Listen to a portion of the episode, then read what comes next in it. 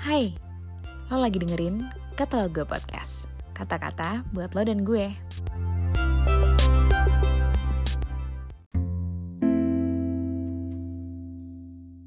Halo teman-teman semua, gimana nih pagi kalian? Pagi ini kita mau sama-sama kembali lagi merenungkan firman Tuhan yang diambil dari Mazmur 84 ayat 10 sampai 12.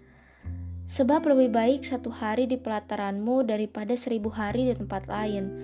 Lebih baik berdiri di ambang pintu rumah kalahku daripada diam di kemah-kemah orang fasik. Sebab Tuhan Allah adalah matahari dan perisai. Kasih dan kemuliaan ia berikan, ia tidak menahan kebaikan dari orang yang hidup tidak bercela.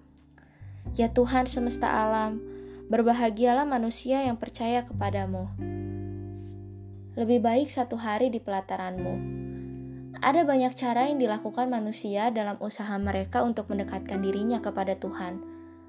Ada yang bertapa di gunung, di goa, di tempat-tempat yang sunyi, dan tujuannya untuk mematikan hawa nafsu. Bahkan penganut asketisme, mereka bertapa dengan melukai tubuh mereka sendiri dan hidup bertarak, yaitu berpantang menikmati kesenangan indera. Tetapi apakah dengan cara seperti itu mereka akan berjumpa dengan Tuhan? Jawabannya tidak.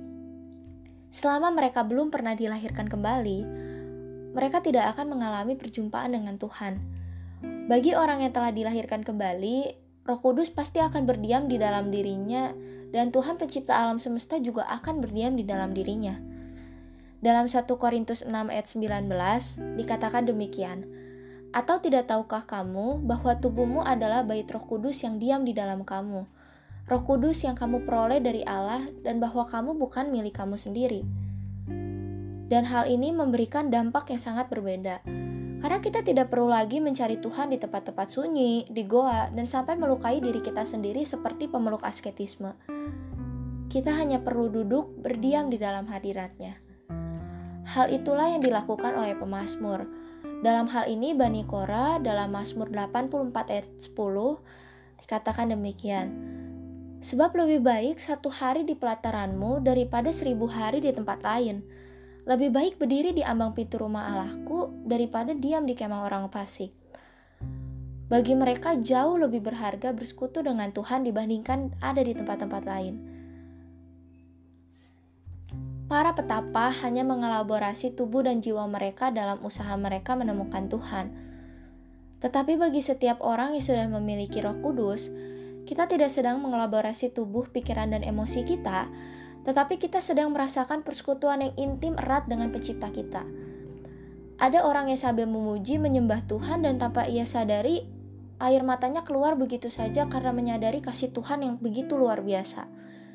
Ada yang sedang beribadah bersama, tetapi tiba-tiba dia merasakan hadirat Tuhan yang menyebabkan dia ingin berlutut dan menyembah. Sekian renungan kita pagi hari ini. Have a nice day everyone.